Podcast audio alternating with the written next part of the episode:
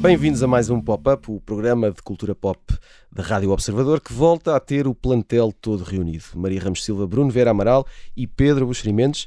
Toda a gente em campo, agora que estamos a chegar ao final da época. Esta semana, porque está calor, mais ou menos, vá, não está assim tanto calor, uh, mas porque há muita gente de férias, boas férias já agora, se for caso disso, vamos uh, falar sobre livros, sobre praia e livros na praia. Antes, e como uh, o início deste programa deixou claro, vamos falar de desporto, mas desporto na TV, à boleia de novas estreias na Boa Dica. A segunda temporada de Ted Lasso estreia esta sexta-feira na Apple TV Plus para dar continuidade à história do treinador de futebol americano que é contratado para treinar uma equipa de futebol em Inglaterra. A Grande Onda da Nazaré e Naomi Osaka são novas minisséries documentais disponíveis há poucos dias. Eh, a primeira na HBO e Naomi Osaka na Netflix. E é por isso que estamos numa de desporto. Pedro Buxerimentos, vamos começar por ti. Um, tu, tu, tu, és desportista. Vamos começar por aí. Uh, tens, tens, alguma. Uh, não, não, não, não, não, não, não, não, sou suficientemente. Mas é, mas não entendo bem. A, não entendo bem a competição lúdica.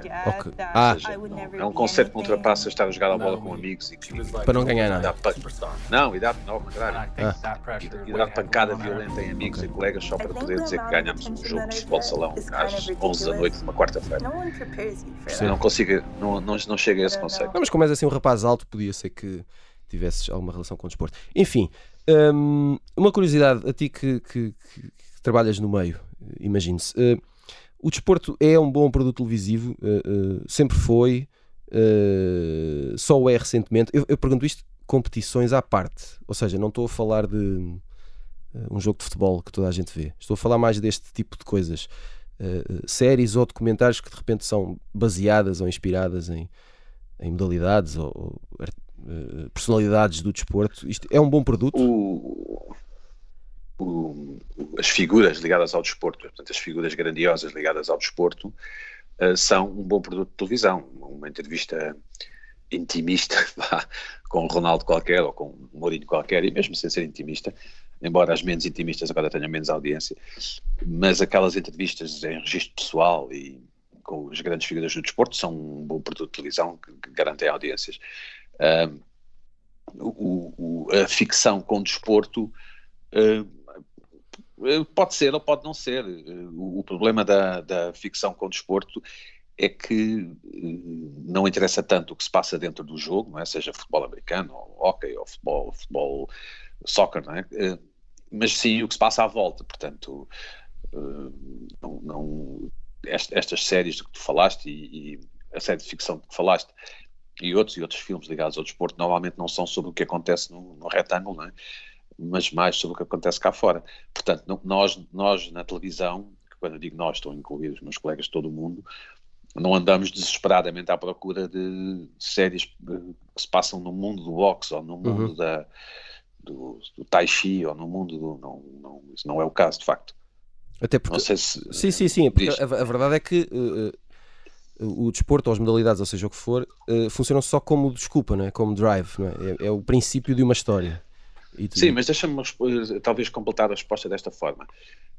Um dos grandes méritos da, Champions League, que, é agora um ovo de Colombo, é o lado cénico. E esse lado cénico é, é uma, é, um, é uma convenção da televisão, não é?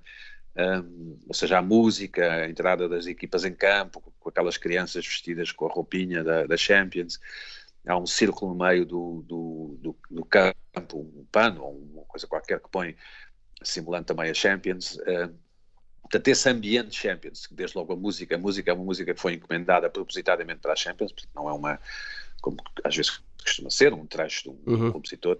Uh, todo esse lado, a, a, Champions também acho que já foi dito aqui, mas a Champions tem um caderno de encargos de transmissões televisivas que não se compara com outros jogos, enquanto que no, agora vou dizer, vou, vou comparar, enquanto no jogo do Campeonato Português se calhar são oito câmaras, na Champions são obrigatoriamente 25 câmaras ou, ou qualquer coisa desse género. Se houver um jogo em que participa o Messi ou o Ronaldo, é obrigatório haver uma câmara só para esses jogadores, por exemplo. Uh, portanto, esse, essa dimensão espetacular da Champions é o que transformou a Champions na Champions. E por isso é que os próprios jogadores, que no fundo uh, nós achamos que só querem ganhar dinheiro e, legitimamente, muitas vezes mudam de clube ou, ou, em entrevistas confessam que o sonho é jogar a Champions. Ou seja, no fundo o que eles estão a dizer é que eles querem fazer parte daquele espetáculo. E os jogos da Champions ao contrário de outras competições como a Liga Europa, ou seja, um, um Borussia de não sei quantos contra o Manchester não sei quantos da Champions tem muito mais audiência do que o mesmo jogo na Liga Europa, por uhum. exemplo. Uh, portanto, não é o jogo em si, não são as equipas em si, mas é o fazer parte, portanto, nós, espectadores também, fazermos parte do, do que é o espetáculo da Champions, que tem um lado uh, narrativo, uh, eu não diria que tem um lado ficcional, porque para o espetáculo televisivo é indiferente quem ganha, ou quase indiferente, uh, mas desde que seja uma das grandes equipas, tudo bem. Mas tem um lado narrativo. É a décima vez que a equipa X chega às meias finais, é o octogésimo gol deste jogador, por aí fora. É como se fosse um guião, não é, Pedro? Isso, isso. E, e, se nós repararmos, é uma quase impossibilidade uma equipa, por exemplo, da Rússia ou, ou da Bulgária, chegar longe porque porque essas equipas eh, não, não suscitam interesse, digamos assim, do, da grande massa do público, é? que normalmente é francesa, inglesa, por aí fora, alemã, eh, e portanto, tendencialmente as equipas desses países chegarão um bocadinho mais longe. Bruno Vera Amaral, uh, não sei se já viste esta, esta série, este Ted Lasso, não sei se Tiveste tempo para isso? Não só não vi, como nem sabia que existia. Pronto, mas olha, aconselho-te vivamente. A, a nova... eu, eu, quanto é aos nossos ouvintes, não sei, mas eu tenho aprendido muito uh, com a participação neste programa. Portanto, não, assim que soube que, de, de, que é que iríamos falar, fui, fui tentar Foste... saber um bocadinho mais sobre esta claro. série. E, e, pronto, e sinto-me mais uh, competente para, para falar sobre ela. Mas acho que vais gostar muito. A segunda temporada já agora estreia esta sexta-feira. Um, Uh, e além de ter este lado do, do, treinador americano que não faz ideia sequer qual é a regra de um fora de jogo uh, na Europa, uh, é também uma série que quer ensinar a, a seres o homem perfeito, a pessoa perfeita. Atenção. E portanto acho que vais gostar muito de ver. Bom, mas a questão é: um, ehm, este lado do desporto na televisão é, é, sobretudo, pelo menos nos anos mais recentes e nas produções mais recentes e nestas plataformas de streaming, sobretudo, uh, está mais eh, ligada ao documentário. Presumo que esse seja o teu lado favorito. Porque a, a Sim, é muito difícil, Sim. é muito difícil fazer a, a boa ficção com o que se passa uh, em campo, como o Pedro estava uhum. a dizer, porque a, a dinâmica narrativa de, de, dos, dos, diferentes desportos é tão forte que anula por completo a ficção e as possibilidades da ficção de trazer alguma coisa de novo àquilo que já conta tudo, não é? Onde está tudo. Eu lembro-me da, da, vitória da Fernanda Ribeiro nos 10 mil metros uhum. em 96, em Atlanta, e não há, eu hoje revejo essas imagens e continuo a sentir uma, uma profunda emoção uh, ao, ao revê-las, e é impossível uh, qualquer tipo de ficção uh, chegar ao, ao, mesmo nível de, dessa, dessa, dessa emoção, conseguir transmitir através da ficção o mesmo tipo de emoção. E o Fuga, Portanto, e o fuga é... para a vitória, Bruno? Foi é tudo péssimo, é tudo péssimo. Quando se centram. Aliás, no futebol ainda é, ainda é mais eh, dramático. Exato. Eu, eu, não sei se vocês partilham esta opinião, se não partilharem, azar o vosso. Mas sempre que nós vemos uh, uh, na ficção televisiva ou, ou no cinema uh, jogos de futebol, aquilo parece demasiado artificial, não é? Parece que eles não, nunca chutaram uma bola na vida. É? É tudo muito eh, falso. Eh, e nós admitimos eh, um certo grau de, de artifício, mas depois, em comparação com, com, o que nós estamos habituados a ver, torna-se demasiado evidente essa, essa falsidade, essa artificialidade da narrativa. Portanto, qual é o interesse da ficção sobre desporto? É aquela que se centra no que está à volta, como o Pedro também dizia, mas isso é, é, é igual uh, quase para todas as áreas se nós pensarmos na, na, na, nos universos eh, retratados nas séries televisivas, seja a máfia, os hospitais, eh, o mundo da publicidade, Uh, o que interessa, tudo bem que nos hospitais temos sempre aquelas narrativas das doenças e de, das intervenções in extremis, mas aquilo que interessa de facto é o que está à volta, os arcos das personagens, de como é que elas se desenvolvem, das relações que se estabelecem, e no desporto é a mesma coisa, daí que me interessa, acho que é muito mais interessante um documentário do que propriamente a ficção. A ficção, a ficção audiovisual é, tem grandes dificuldades em, em, transmitir a força da, daquilo que se passa no, num campo, no, num, num pavilhão, no, num desporto, não é? Na dinâmica uh, da, da, da, vitória, da derrota. Esse, é, esse é, um, é, quase inultrapassável. Portanto, terá, terá que se centrar no que está à volta. E, é curioso, por exemplo, estou a lembrar-me daquela série da Amazon, All or Nothing, em que acompanha o Tottenham Sim. e o Mourinho. Uhum. Obviamente que o futebol e o, desporto propriamente dito e as vitórias e as derrotas são muito importantes, mas também é muito importante o resto, não é? Que é a relação entre cada um deles, como é que eles são emocionalmente, ou seja, descobrirmos aquilo é que não, é? vemos no campo. não vês, não é? Ainda que aquilo não seja. Bom, não é ficção, mas também tem uma narrativa, não é? Há um lado do futebol que nunca é discutido, um, que, eu, que eu não me lembro de ter visto discutido, sou sincero, que é o lado dos direitos dos trabalhadores. por exemplo, vendo uhum. esse All or Nothing do, do Mourinho, do Tottenham do Mourinho na Amazon, que eu vi com gosto, também percebemos que o Tottenham nunca pode ir a lado nenhum, porque os tipos estão numa espécie de hotel. Exato. Não, eles têm um centro, eles chegam e, e estão, num ambiente, e estão completamente relaxados, não há ali tensão e, parece para, para se ganhar em títulos eh, em futebol, em ambiente hipercompetitivo, é necessário alguma tensão, alguma, se queres, alguma raiva. Sim, sim, sim. sim. Bem, pronto. Esse é primeiro. E depois, há uma, a dada altura, um, um jogador francês, eu não me lembro bem qual é, está num hotel em Southampton e é dia de Natal ou dia de Ano Novo e ele telefona à família, nós vemos essas imagens, são, são para aí 10 da noite. Pronto, mas no fundo, quer dizer que ele passa só Natal ou o Ano hotel porque tem jogo no dia a seguir. Ou seja, aquilo que eu nunca vi discutir em relação ao futebol são os chamados direitos dos trabalhadores. Né? Os jogadores de futebol parecem ser, são trabalhadores com um estatuto especial. Ah, e... mas nunca, ouvi, nunca, nunca ouviste falar da, da lei Bosman, isso é uma coisa famosa. Não, não, sim, sim, mas estou mais a falar agora neste caso do número de horas que trabalham por dia, número de horas uh, que, que, trabalham por semana. Nós vemos muitas vezes que os treinadores zangados cancelam os dias de folga e obrigam os jogadores a virem treinar no dia tal. Uh, era só uma parte. Quer dizer, obrigam. Podemos discutir isso noutra vez. sim. Não, ah, eu regime de exceção. Se for jogador, é? tens que ir, não é? E estão sempre a levar multas de metade do salário. É como neste programa. Todos...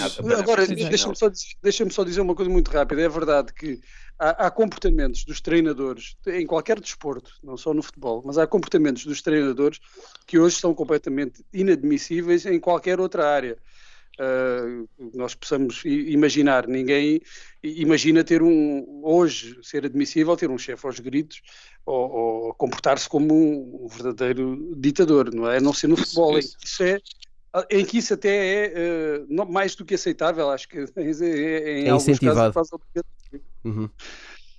Maria Ramos Silva, uh, para fecharmos aqui este tema, uh, antes do programa falavas de como as plataformas de streaming têm dado, o, o, eu vou usar a palavra tua, a tua palavra que é boost. O boost, sim. Um boost.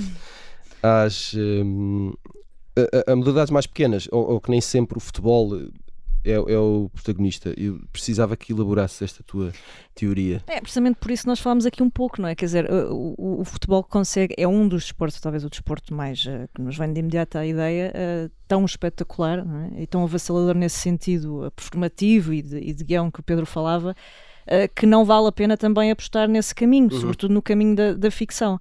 Mas há outros casos, eu recordo-me de um filme que não, não tem muitos anos, uh, eu penso que é o White Tony, não é? Aquele da, da patinadora. Ah, sim, sim. Uh, e, e recordo na altura de uma série de entrevistas ao, ao realizador ele dizer: bem, um, ela tinha lá um, um, movimento que era, eu não sei se chamava no Triple X, era assim uma coisa qualquer, sim.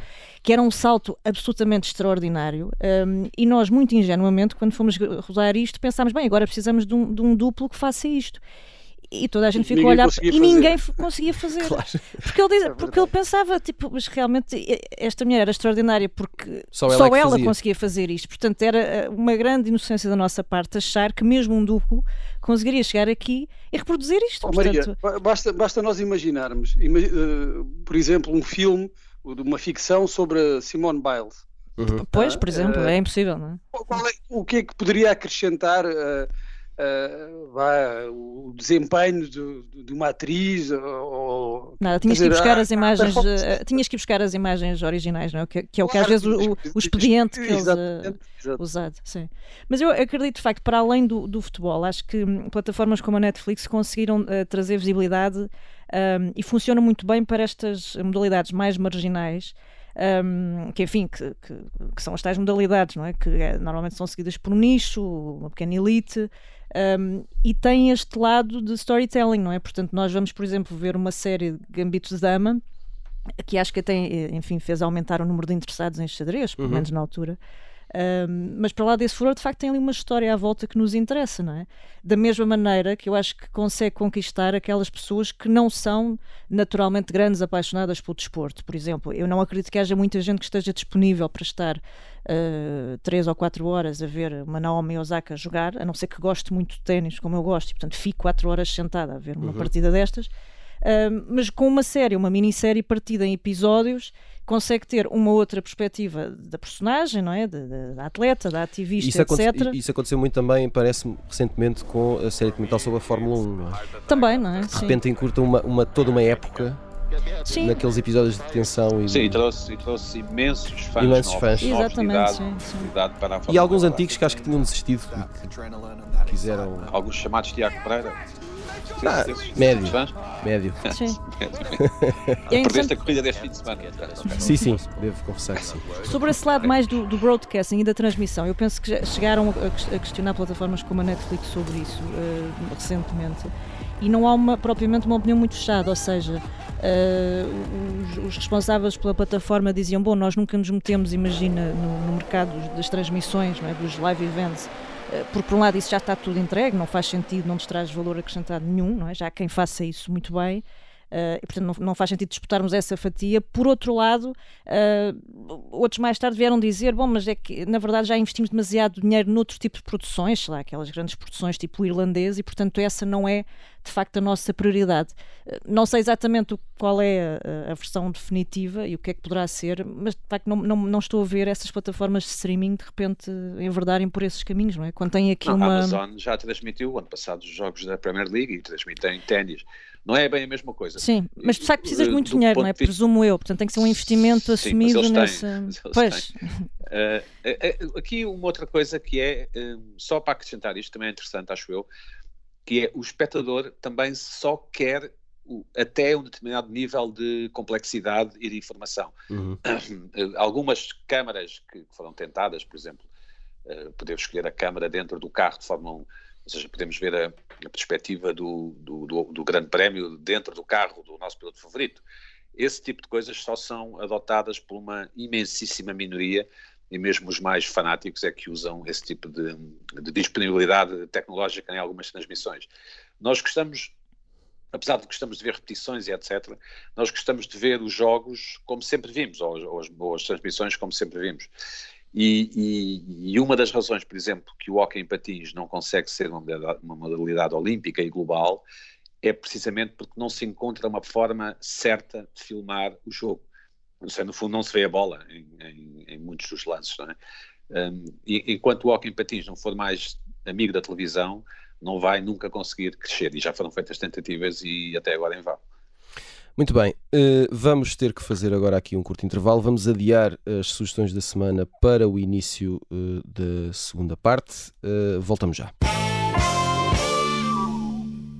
Segunda parte do pop-up. Bem-vindos de volta. vamos recuperar aqui as sugestões para esta semana que tivemos que adiar para o início desta segunda parte. Maria Ramos Silva, começamos por ti que trazes-nos dois livros. Não um, mas dois. Mas dois. Uma sugestão mais séria, outra mais, mais descontraída. Primeiro, o, o IFAN, da Patrícia Portela, uma edição da Caminho, eh, um livro sobre, sobre estes tempos, sobre imigração, Europa, uh, maternidade também, sobretudo sobre as pontes entre as pessoas, ou a falta delas, muitas vezes.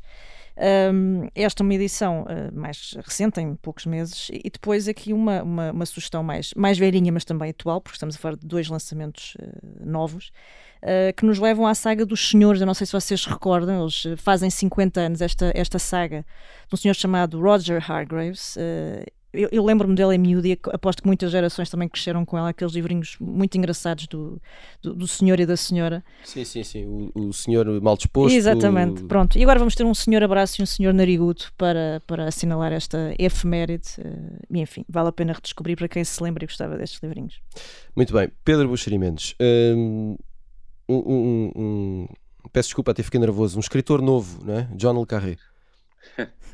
Sim, uh, como sugestão. Uh a Casa da Rússia, de John Le Carré, podia ser outro, de John Le Carré, porque no fundo um, estou a, a, lembrar às pessoas, e desculpem-me a, a imodéstia, que não é preciso necessariamente ler sempre novidades, ou, e que os clássicos não precisam ser sempre o Tolstói e, o, e, o, e os irmãos Karamazov do, do, do Dostoiévski, que às vezes há livros que, aos quais podemos voltar, e neste caso voltei a esta Casa da Rússia do Le Carré, aquele filme com a Michelle Pfeiffer, um, e, que, e, que, tem e partes passadas em Lisboa, não é? como se lembrarão, alguns pelo menos.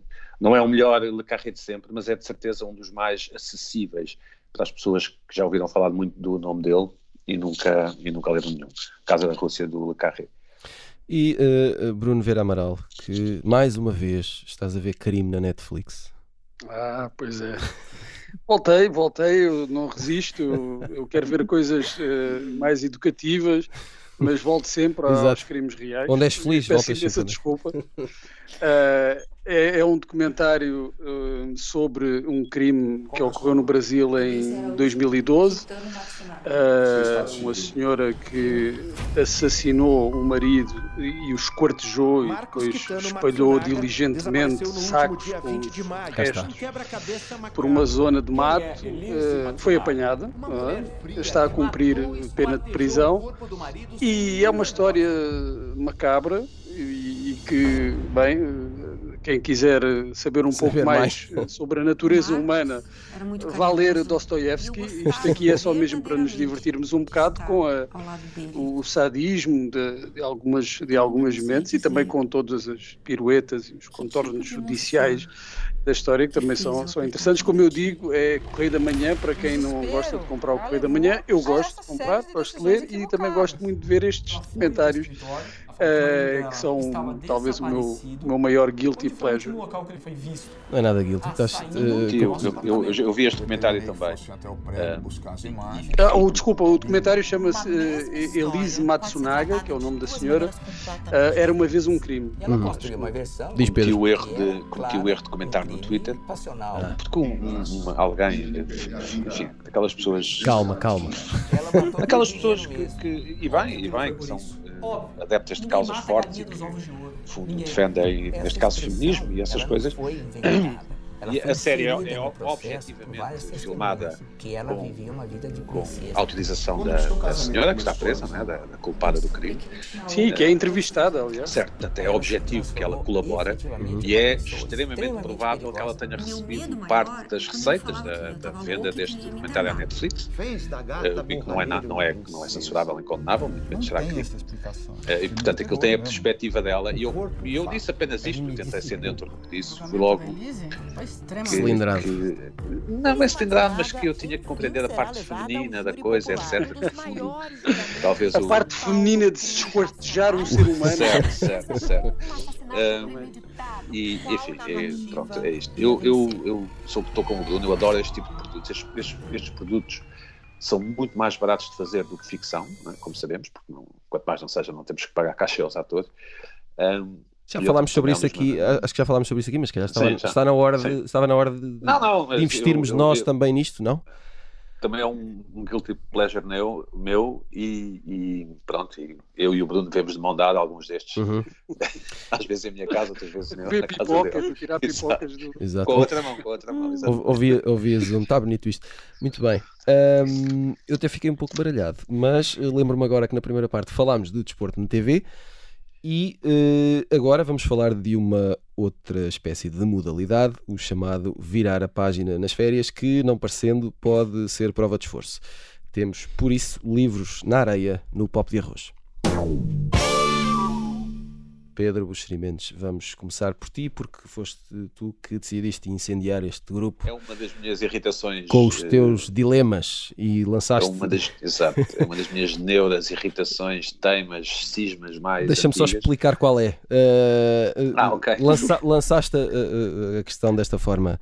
Os policiais e os thrillers são uh, leitura mais para as férias, apenas leitura de férias, uh, nem sequer são isso, ou são leitura para todos os dias. É uma questão muito complexa, se pensarmos nisto. Uh, porque, é que, porque é que. Já percebi que é uma irritação, na verdade, que te acompanha há muito tempo e eu queria que uh, explicasses porquê. A, a, a, a, relação das pessoas com os livros nas férias, para mim, é uma, é uma, é uma, uma grande irritação, porque eu, eu observo, eu acho que todos nós fazemos isso na, na, praia, tentamos sempre ver que livro é que a pessoa do lado está a ler, não é? Quer dizer, eh, é tão raro isso acontecer que às vezes só a própria ocasião nos faz com que epá, isto é tão raro como ver alguém a ler em Portugal que deixa cá ver que é que está a ler. Não serei o único. Mas aquilo que eu mais constato eh, é que eh, sempre que são pessoas portuguesas a ler, que o livro está impecável, ou seja, como se fosse um. se tivesse sido acabado de comprar, ou foi comprado se calhar na véspera ou qualquer coisa. Porque nós gostamos de estimar e, as nossas coisas. E, e, que a pessoa que está a ler o livro eh, eh, não só o manuseia com extremo cuidado, como vai sempre nas primeiras páginas, talvez mesmo na primeira. e que normalmente eh, pega no livro com cuidado, portanto, ajusta-se ou na cadeira, ou na toalha, onde for, ou, ou, ou senta-se bem, mira à volta a ver se, se, o seu ambiente está controlado, nomeadamente se os seus filhos estão a brincar, enfim, e depois lê meia página e depois guarda o livro outra vez. Espera aí, espera aí. É coisa... Só uma coisa. Pedro Mendes vai à praia e não lê. O que, Espero, Pedro Buxeri Mendes é, faz na praia é ver, outros, é, ver ler. é, ler. o comportamento das não, outras não pessoas. Estou, mas isto, também, isto acontece muito também nos aviões. Eh, okay. Acontece muito nos aviões. Viagens de avião, pessoas sacam de livros e, e, e e estão no princípio, e depois tem aqueles marcadores que as editoras fazem, não é? E, e depois, mas depois guardam o livro porque vão dormir, decidem dormir tarde ou decidem ir para o telemóvel. Não, não, há, não há nada de condenável nisto, cada, cada um faz o que quer. Vivemos num país livre, num mundo livre, as pessoas não são nada obrigadas a ler. Mas esta relação dos, das pessoas em Portugal, regra geral com os livros, é uma coisa que me irrita de sobremaneira. Mas onde é, que, onde, é, onde é que estão aqui os policiais e os thrillers? E okay. uh, acresce a isto um, a divisão de, de, de, leituras consoante a época do ano, que é do tipo, ah, eu em férias, a mim apetece-me uma coisa leve, fácil de ler. Como se, eh, este, já devem ter ouvido esta frase, não é? Um, é peixinho nós, grelhado. É peixinho grelhado. nós, por mais, nós, por mais que, que tenhamos nas revistas e nos jornais os nossos elites intelectuais a aconselharem a Cristina Bessa Luís, eh, lá está o Dostoiévski, o, o Kafka. O, o, Bruno, Kafka é um, o Bruno Vieira Amaral. O Kafka é muito recorrente da, nas nossas elites sugestirem. E o Camilo, claro, muitas pessoas dizem que voltam sempre ao Camilo. Já vou contar uma história, eu já vou contar uma história sobre o Kafka. Pronto. Mas depois as eh, pessoas querem ler o segredo, não é? O... Não, mas, mas depois as pessoas ditas normais, as pessoas que não respondem inquéritos nos jornais, têm uma perspectiva completamente oposta que é, não, a mim apetecem coisas leves. Uh, Sugere-me aí uma coisa leve para eu ler este verão. Um, e os policiais, os ditos policiais, para chegar, para rematar a baliza, fazem parte desta categoria de, desculpem, de produtos leves adequados a serem lidos no verão, tal como beba muitos líquidos e ponha protetor solar. E isso eu fico fora de mim, porque acho extremamente injusto. Desde logo, para um escritor como Le Carré, que, que, que há pouco eu sugeria, quer dizer que, que é, é, literatura ponto final. Tipo, pode andar à volta de enredos que têm a ver com espiões e, e crimes e, e, vilões e heróis, mas eh, quer dizer, não é menos literatura do que, do que autores de ficção onde não há tiros e polícias e impressões digitais. Uh, portanto, leiam policiais ou o que for, ou thrillers ou mistério, todo o ano, quer dizer, não há nenhuma lei que, o, que o proíba. Era por aqui, Tiago. Muito bem, uh, Bruno Vieira Amaral, entre, entre as várias problemáticas que te assolam diariamente um, e os dilemas filosóficos que te alimentam o espírito, este é um deles? Claro que é, e é Muito um bem. dos mais importantes, aliás. Uh, e deixa-me contar essa história a propósito do Kafka, Kafka à beira-mar, uhum. que literalmente o Kafka à beira-mar, porque um, isto foi há, há, muitos anos, eu ainda era uma criança com uma Nini. Portanto, imaginem há quanto tempo estava, foi. Estava na fonte da telha e tinha ido com a minha querida prima Alzira e a minha querida prima Alzira estava a ler uh, O Castelo, uh, acho que era o Castelo, se não era o Castelo era o Processo, mas acho que era o Castelo, uh, do Kafka, e eu fiquei traumatizado, porque alguém ler Kafka à beira-mar, na fonte da telha, ou, ou, nós testemunharmos isso quando somos adolescentes e queremos é andar a comer areia, é, é, é, uma experiência traumática, é? que fica para, para o resto da vida. E isso é muito interessante, ver aquilo que o Pedro estava a falar, de observarmos os hábitos de leitura dos outros. Eu este ano fui, fui à praia, no Algarve, durante as férias, e, e das, uma, uma, das vezes encontrei uma, uma família, três pessoas, o casal e presumo que fosse a filha, todos sentados em cadeiras e a ler, eh, cada um a ler o seu livro. Uh, chamei logo as autoridades, como é óbvio, porque, porque aquilo era, era, era pessoal suspeito. É? Era uma vergonha. Não, não, é, é, que se fosse um, pronto, ok. Há dois, se fosse os mais velhos, o pai todos. a mãe, tudo bem. Agora, é um ajuntamento. Todos. Não, eu chamei, chamei logo uh, as autoridades, a, a Polícia, Polícia Marítima, Marítima, que confiscaram, para já não, não estavam a usar máscara, não é? Não ter isso. E depois estavam, estavam a ler, confiscaram logo os livros e é interessante esta forma, isso que, que o Pedro dizia, eh, como nós olhamos para as leituras de férias. Não? É? O que é que devemos ler nas férias, o que é que devemos ler na praia. Se calhar tem a ver também com aqueles mitos de, das congestões, não é? Não consumir nada certo. que seja muito pesado e ir logo para a água, uma congestão eh, intelectual, que seja. Uh, e esta ideia de que durante o resto do ano vamos ler uh, os grandes clássicos, as coisas pesadas e, e, substanciais, e depois nas férias vamos ler aquelas coisinhas assim mais leves, uh, para, não, para não nos incomodarem muito e não nos porem a pensar muito durante as férias. Não é? Eu, curiosamente, eu sou partidário dessa visão. Eu gosto de ler coisas leves durante as férias. Está. nem que seja, e aqui a leveza pode, pode não ser só a leveza. Pode, isso era o que eu te ia perguntar: o que é que é literatura leve para as férias? Pode, pode não ser só a leveza do, do conteúdo, mas também da dimensão do livro. Eu gosto de livros pequenos nas férias, ainda que alguns sejam uh, extraordinariamente uh, pesados.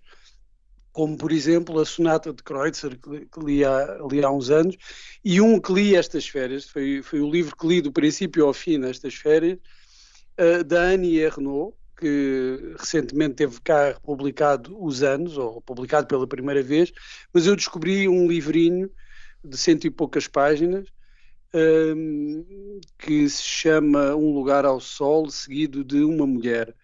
E que aquilo é, anda próximo da autoficção, que é, uh, no fundo é uma evocação dos pais da, da, da, autora, pela própria, pela própria autora, e foi, é, é uma leitura uh, vá, no sentido pesado, não é? Por, pelo assunto, pelos temas que trata, pela evocação que ela faz da vida de, dos pais, e por outro lado é leve, não é? Porque uh, são cento e poucas páginas, lê-se muito bem, não há, não há perigo de congestão, não, não há perigo de sermos uh, abordados pelas autoridades.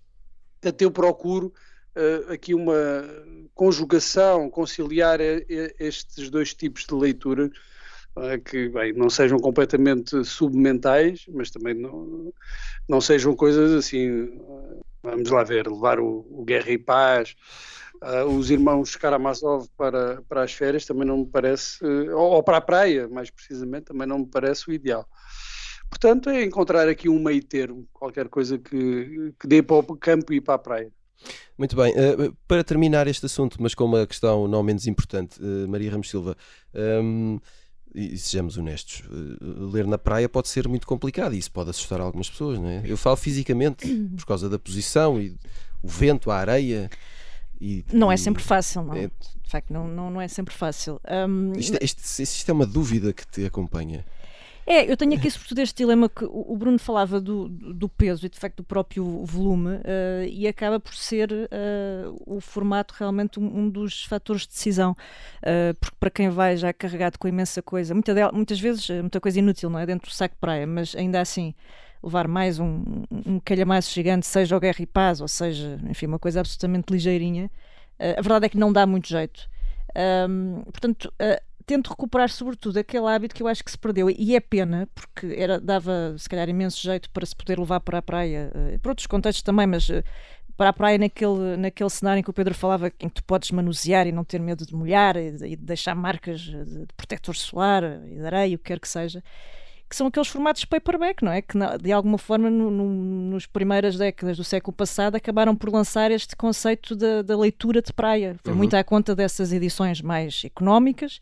Um, não tão nobres, não é? Quase de bolso, mas te permitiam epá, meter aquilo tudo misturado com a tralha Exato. na praia. Ou, não tens que fazer contas para arrumar não, o saco. Não, não teres a preocupação, imagina, de hoje de pensar, apetece-me ler este livro, mas uh, tem uma, uma edição extraordinária com uma ilustração fabulosa na capa, portanto, se calhar não vou levar isto porque vou estragar.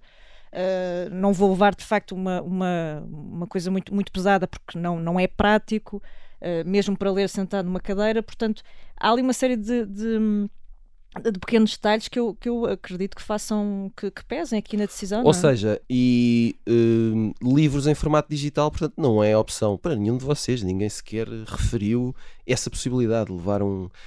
Uh, um, um, tablet ou uma coisa.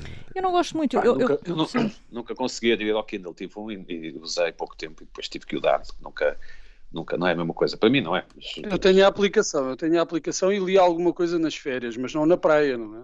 Uhum. Sim, eu, eu, continuo a preferir o livro. Olha, duas sugestões. Eh, eh, nesse, nesse formato paperback, uma das não, uma coisa que fiz há, há, uns anos foi conseguir levar um Don Quixote partido ao meio, literalmente, porque tinha dois volumes. Mesmo. Mesmo partido ao meio.